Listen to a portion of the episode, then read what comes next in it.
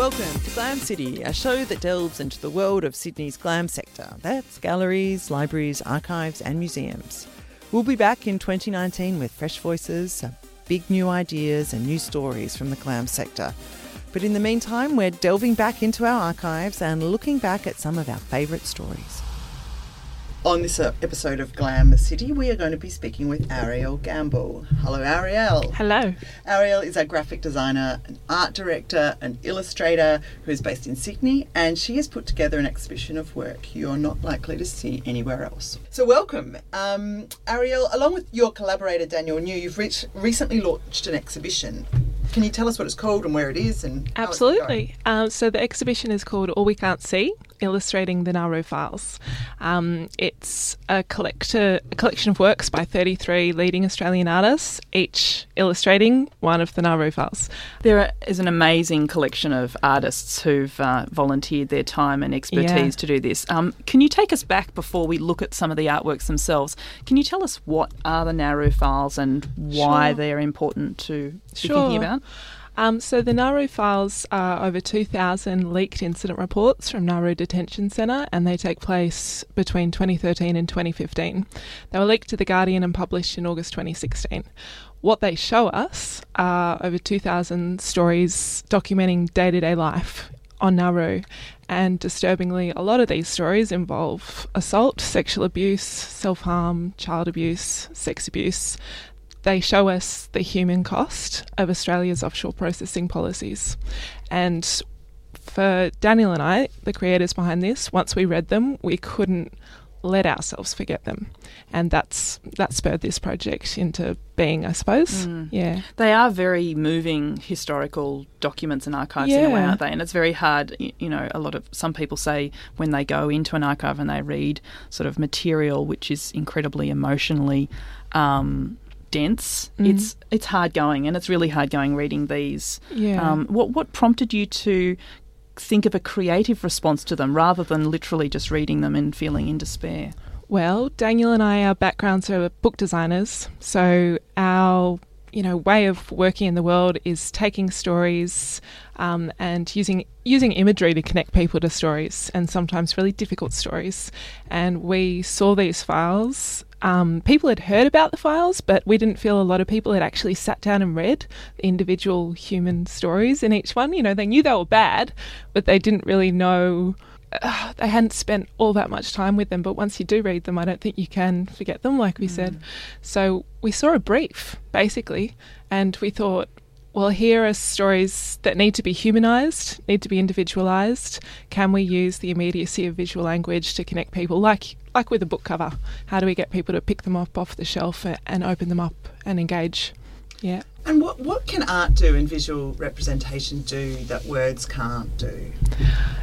It can speak directly to shared humanity. I think you know it's whether it's art or music, and it's immediate. It's not something, it's speaking to our subconscious. It's not something that we can analyze or it's just speaking to our hearts. And I think um, artists have always played a really critical role in documenting and reflecting back mm. ourselves to ourselves.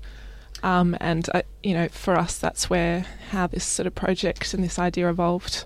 I mean, just uh, on illustration and, and, art as a genre, maybe mm. you could tell us a little bit about how you came to be back in Australia and you ca- how you came into this project as well. Because is this a exhibition? Is this kind of exhibition something you've done before? No, yeah.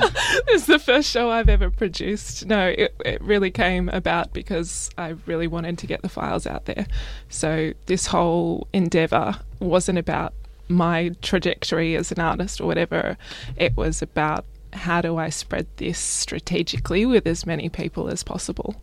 Um, and yeah, through luck and a lot of work, it's where it is now. Yeah. There's something very powerful, as you say, about the capacity of, of art to create empathy and emotional connectedness. Mm. And the, and the, the thing that's so striking reading reading these files is the dehumanization of this process mm. of offshore detention. And mm. as you say, they're just ordinary people with lives and loves and losses just like anybody else, but yeah. the sort of coolness and the detachedness of the files themselves as if they're a number yeah. is very striking. And so the process of getting artists to sort of um, maybe tease out that cool mm. relationship and and detachedness and bring emotion and empathy back into their stories is, yeah. is a very telling yeah, one. Yeah, absolutely. I mean, each redacted that you see in the file, there's a human name. Mm. Um, and they're written by, you know, the staff, the architecture of the systems, so they are official. Uh, you know, the, the official language is somewhat impenetrable, but when you break through those barriers, you're left with really human stories of suffering. And each artist's response is a practice in empathy. So they're empathizing with the person behind that story. And then there's another level of empathy that happens when the audience, then mm. through that artwork, empathizes with that person's experience. Uh, yeah, so I suppose that's at the core of what it's all about, isn't it? Yeah. And what? How did you go about finding the artists to engage with this material? Oh, geez, it was quite a, a convoluted process. I mean, it it began. I think the f- the first artist we approached was Abdul Abdullah, who's a friend, and uh, Daniel and I had sort of, I mean, we'd we'd shop this idea around because it is it's not a I don't know it's a it's a very delicate subject you know we're essentially asking people to illustrate trauma so we did have a lot of conversations with um, refugee support groups and former refugees or refugees and um, a number of different people to gauge their opinions. And then when we felt everybody was supportive from the get go, and then when we felt it was an idea that could have wings, then we started asking our friends first. So I asked Abdul, who's an incredible painter and you know multifaceted artist, and thinking it was a bit of a long shot because I've obviously never done anything like this again. But within an hour, he'd written back going, "Yeah, how do I get involved?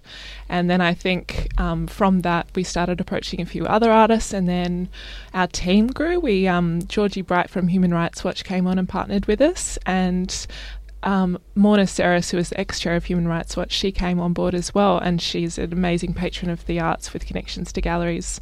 So we started to approach galleries, we started to approach friends of friends. I cornered Ben Quilty at a party, you know, it just a whole bunch of different strategies to mm. Build the fi- and by the end of it people were asking to be involved. Penny Byrne came on. She'd heard about it through Ben and was like please i've done all this for so long and her work has dealt with this since like you know 2010 we've got some of her works in there. Um, so yeah it's uh, been a collective mass sort of effort. And what was that human rights watch partnership uh, how did that work? Um, they've well information um, they want to s- spread awareness in the same way, and they saw that um, by backing this project, they needed another angle because you know traditional awareness raising endeavours. It's still going on. What's happening there is still going on. Not enough people are engaging with this information. So they are looking for ways to innovate and find new ways to engage new audiences. And Georgie Bright um, is a lovely person and one of the, um, she's one of the leaders of Human Rights Watch here and just saw an opportunity, and they've been an incredible support. You're listening to Glam City on 2SER 107.3. What was the process for a number of the artists? Did they did they choose a file to respond to in particular, an individual yeah. file, and then they responded artistically? Yeah, exactly. Um, and actually, I think for a lot of the artists, choosing one file to respond to was a really hard task because we gave them the database. All the files were already published on the Guardian's database. It's searchable. You can look through year, you can look through incident type. So, am I searching by sexual abuse, threatened self harm, actual self harm?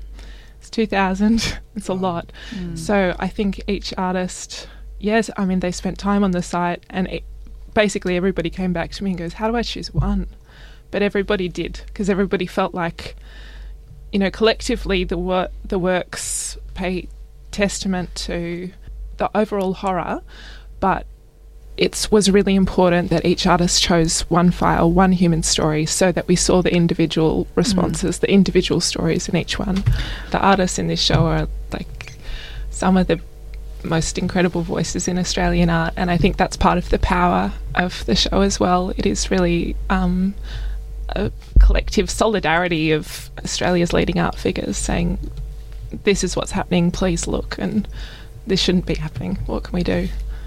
Did the artists talk about to you, I mean, were you sort of there to be deep? Did you debrief them in a sense? I mean, what was your role? Was it beyond curator? It's such a a laden topic, and presumably they needed to talk about the files that they were reading to you know others around them. Yeah, there've been a lot of conversations, and um, I spoke with a lot of artists in great depth about the files that they were responding to and the stories, and and just you know, yeah, you do just need to debrief a little mm. bit.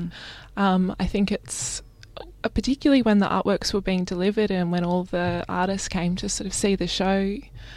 I think they really enjoyed well I'm not sure enjoyed is the term, but you could see them talking to one another about their stories and sharing those experiences. And I think, yeah, it's been quite a profound thing to go through. Um, and yeah, I think, I mean, even our audience watching them come through the doors and walk out again, everybody leaves looking like they need a cup of tea and a hug. You know, it's just, it is, wh- however you engage with the files, you can't help but be moved by them. I mean, that's a really. Is there a process to pick up, you know, the kind of uh, emotion that um, is generated by attending an event? Um, that that so so audiences that see the pieces yeah. have a way to act as a consequence. I mean, are you working with Human Rights Watch around those kinds of initiatives? Well, what we've um, the way that we've tackled that is to build a website.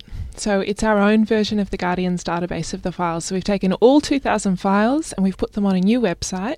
But the difference here is that the public can choose a file to illustrate themselves and then illust- and then upload that artwork to the da- to our website and then share that with their communities. So it's a a way for everybody from any walk of life who wants to sh- play a part in individualizing these stories, humanizing them, and sharing them. Uh, yeah, it's a way for them to get involved and spread that message. And that's had a massive response since we launched it. So, obviously, you have to tell us what the website address is. uh, yeah, allwecan'tsee.com. Go there. and uh, what's, um, can you think of off the top of your head a memorable um, interpretation by a member of the community of a file and what that yeah. file is? Gosh, I mean, this um, woman, Anna Mould, submitted a huge embroidered um, uh, rug about the file was that ki- the children couldn't sleep because cockroaches were crawling all across them their tent in the night and crawling over their bodies in the night. And she created this huge embroidered artwork with this um, the the tents all embroidered in the in the foreground, the cage, you know, a couple of plastic yard chairs there, and then this incredible constellation of stars with a cockroach flying through it. I mean, the thing is exquisite, but also so dark and moving. And yeah, when Daniel and I saw that being uploaded, we just went, whoa. yeah. yeah. I mean, um, so much effort has gone into it. These aren't throwaway sketches. People have spent hours of their time engaging, and, you know, so many people have written to me after they've put in files saying it's just so good to do something. I know that it's not, we're not saying that art is saving the world or changing this, but spreading awareness can only help, right?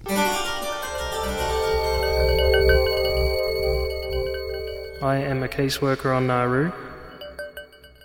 Today at 4:25 p.m., I spoke with one of the refugees. Her name is Redacted. Redacted. Has done something to herself.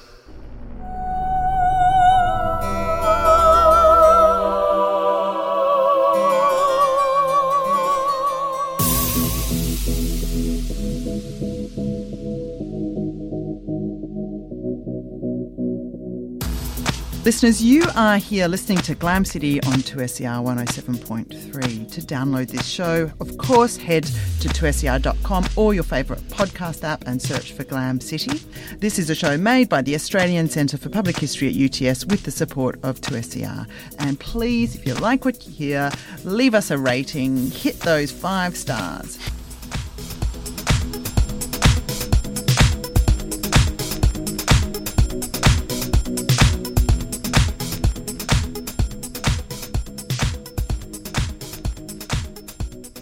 We are very lucky to have respected collector, curator, and creator Dr. Gene Sherman, with us. Gene, welcome. Thank you so much. Lovely to be here. Jean was the director and proprietor of Sherman Galleries for 21 years. She's also adjunct professor at UNSW Art and Design, a member of the Tate International Council, and a board member of the Australian Institute of Art History. In 2007, Dr. Sherman created the Sherman Contemporary Art Foundation, SCAF, and last year, I believe, um, you also created Sky. That's right. Before we get on to the latest, um, can you tell us a little bit about SCAF, the Sherman Contemporary Art Foundation, which took up a lot of your time yes, for many well, years? Uh, for 10 years, uh, to, as you said, Sherman Galleries, which was a commercial gallery, uh, was a 21 year project. I started off as an academic, that's why the doctor, uh, the PhD, uh, you know, gave me that title, and I use it because women, I think, need to assert uh, what they've done in ways that they didn't traditionally not bother to do. They didn't think it was appropriate to do. And so I've always been very assertive about that. It took six years for me to do that doctorate with two small children and a full time job. And there is no way that I'm going to be called Mrs. Sherman um, after that effort. So, uh, so you know, just to put put that in context. But then I moved on as Australia pivoted towards Asia, and I was teaching French literature. It became necessary for me to find another job, and I was not the only one in the French department at the time at Sydney University, and I think I was the youngest member by some years. We had uh, 20 staff members, from professor down to the lowliest uh, tutor, and during the course of the five years that I was here, we went from 20 to uh, 8.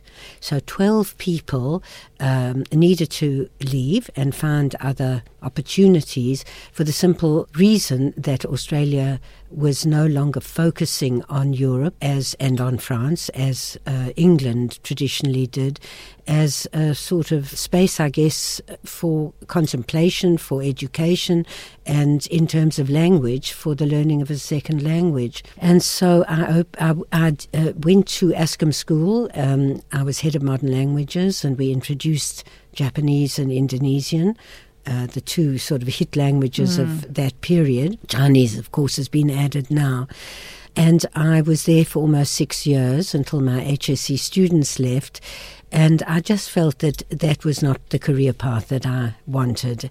And, uh, and that, you know, if I was going to move forward uh, in any meaningful way, the end of that road would have been to become a headmistress of a school, which is not really what was on my mind. So uh, I opened the gallery. My husband became successful, gave me a little bit of cushioning financially so that I didn't feel as though, you know, mm. we were risking bread on the table. And um, I opened the gallery in 1986. 21 years later, with a s- still successful husband and probably more successful the, by that time, I opened the foundation. And that was a 10 year project, 37 uh, individual commissions, um, mostly artists from Asia, uh, the Asia Pacific region, including Australia, mm. uh, and covering, you know, China, Japan, Indonesia, Vietnam, Cambodia, the Pacific Islands, Samoa, just the whole range mm. of Asia, every, everything that you would put into Asia, India, uh, big part of it. So, um, just to take a step back for a moment, uh, that was what I did in the commercial gallery, and then even more intensively, but not in a commercial uh, sense or at a commercial level in the foundation. Mm. And so, just over the course of your lifetime, you mm. telling that little story of yes. starting with French literature yeah. and ending with a kind of view to Asia, you've sort of traversed a shifting lens of Australia, really, Absolutely. haven't you? Absolutely. I've, I've, followed the arc yeah. that Australia uh, sort of defined for me.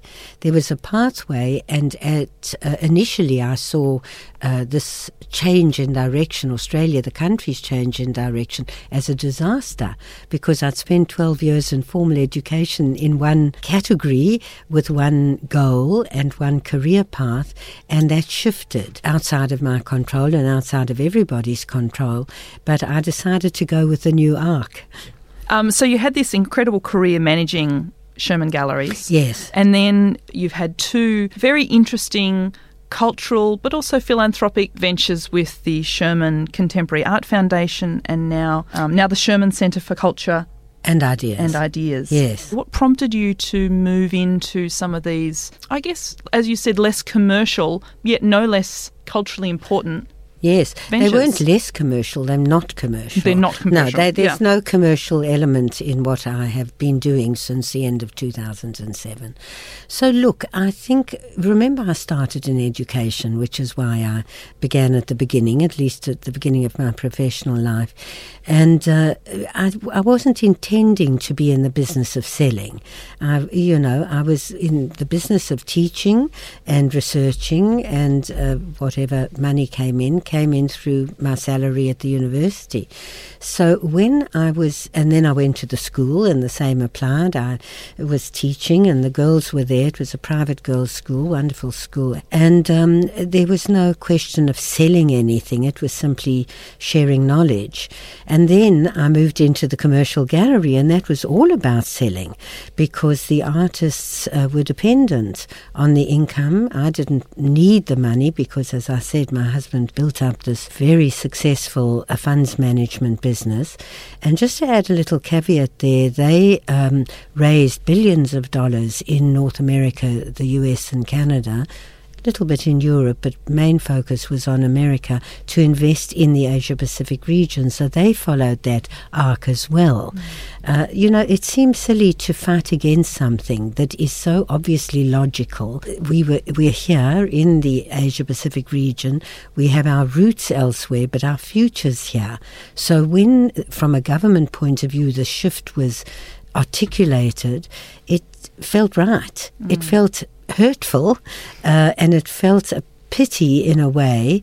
And I was very upset at the beginning, but it felt logical. And I'm an analytical, logical person. And I thought, well, you know, you go with the flow. You can't fight something that seems so bleeding obvious. And so moving then into uh, Sherman Galleries, I was plunged into a world where I was surrounded by a group of needy artists. All artists are needy, all human beings are needy, but artists are particularly needy. And I decided to focus then and there on artists from the Asia Pacific region, including Australia. So I didn't show anyone from Europe or from America. Remember, now it seems more obvious, but at the time, people saw art as coming from the Western canon and uh, in Asia, traditional arts, you know, bronzes and uh, textiles, perhaps from Indonesia, t- uh, traditional textiles and so on, were the focus. Uh, nobody was thinking of contemporary art from Asia, you know, in the 70s. Mao Zedong uh, was still alive until 1976. I mean, China was a closed door. India was not uh, what it is today, an open economy, you know. So I, I don't say I was the only one. There was, a, you know, there were a number of people, and in Australia, the main big institution that was pivoting in the same direction, huge institution compared to my tiny little gallery, uh, was the Queensland Art Gallery in Brisbane. And the revolutionary director, Doug Hall, now retired, you know, said, We're in Asia. We better start uh, thinking about it. Where are the artists? Are there artists? The Gang of Four was demolished. Made to disappear uh, in China. Madame Mao, you know, who was a, a real tyrant, really, and no other way to describe her. Uh, she had gone, and uh, Xiaoping had uh, established the open door policy in China, and so things started opening up. So you could go in and look and research, and the Queensland Art Gallery really did it in a big way. And I was one of the small fish in that in that pond. You really embraced the Asia, Yes. Asia Pacific region, and also, by, as you say, by doing that, you're questioning that traditional canon. And it's not simply about moving to the Asia Pacific, it's also questioning the content of that canon, isn't it? And one of the things that we're interested um, here at Glam City is history of design and fashion in particular. You've got a very unique take on the history of fashion. Why is it important to think about and learn about the history of fashion? I think it's critically important, and I'll tell you why, for a number of reasons.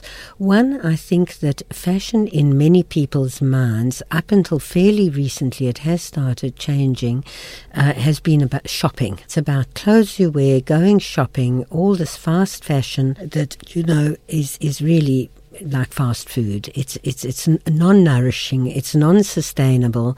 It's uh, hurting the environment, and the workers are paid a pittance. They not paid a living wage in countries like Bangladesh and elsewhere, and uh, for the sake of uh, somebody here or anywhere in the developed world to be able to buy a jacket that costs thirty dollars every two weeks.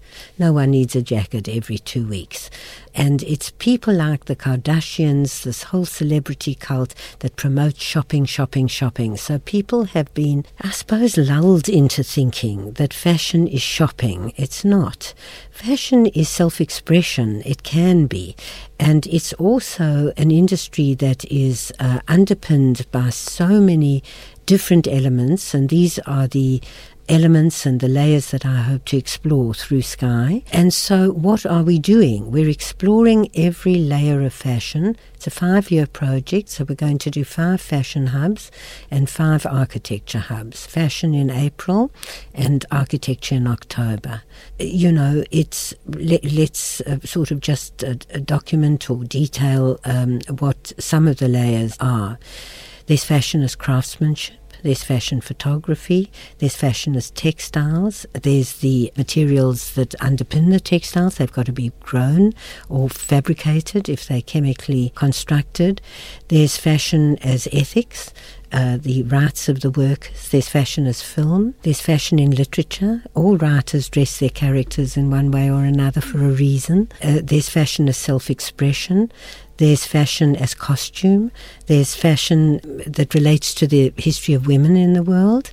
And if you just look at what we're wearing in the studio now, it says something about our era. You can say yeah. that I've really dressed up for the occasion, Gene. Um, but, but, it still says something about our course, era. Yeah. The fact that you come to work like this. Yeah. If you were a 19th century woman, you wouldn't be able to work at all because you'd have a bustle and you wouldn't be able to sit down on yes. the chair on which you're sitting and you'd have a corset, both of us would, and we could hardly breathe, let alone eat.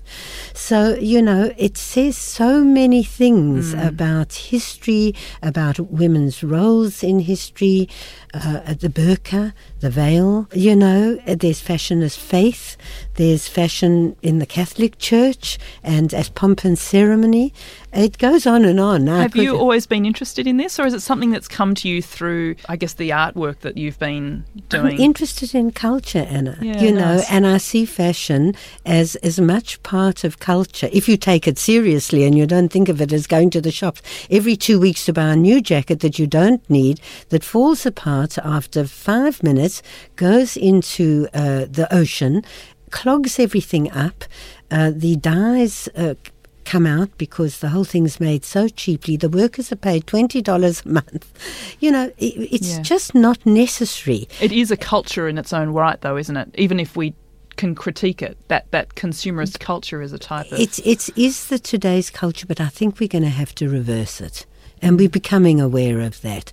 I mean, some of us are more aware than others, but you know, everything starts somewhere. What was the impetus or the inspiration for the Sherman Centre for Culture and Ideas? Knowledge sharing is really what I'm most interested in, and uh, that goes with my interest in cross cultural understanding. And I've chosen to focus on the Asia Pacific because that's where we are, and I think it's so important to get to know our neighbours. I'm a bilingual speaker in French and English, and I know what knowing another language brings to my life and to anybody's life because of all the years I I was teaching. I taught for 17 years, either at a school or a university. Thank you so much for coming on and talking to us about the uh, Sherman Centre for Culture and Ideas. That's Sky for those of you who have been listening. Um, go onto the website, as uh, as Gene Sherman has been saying, um, book tickets, and also you know just have a look to see what's going on and and what's possible in this glam space. You've been listening to Glam City on 2SER com. You can also search for us on your favourite podcast app, and you can hit us up on Twitter. You'll find my absent host, Tamsin, under cap and gown when she's back, and me under at Anna Hope Clark. This podcast is made by the Australian Centre for Public History with the support of 2SER 107.3. And if you want to get in touch, please send us an email to glamcity at 2ser.com. Thank you so much to Dr. Gene Sherman for joining us today, talking about all things glam in the world of design and uh, and architecture history. Thank you so much. Thank you so much, Anna.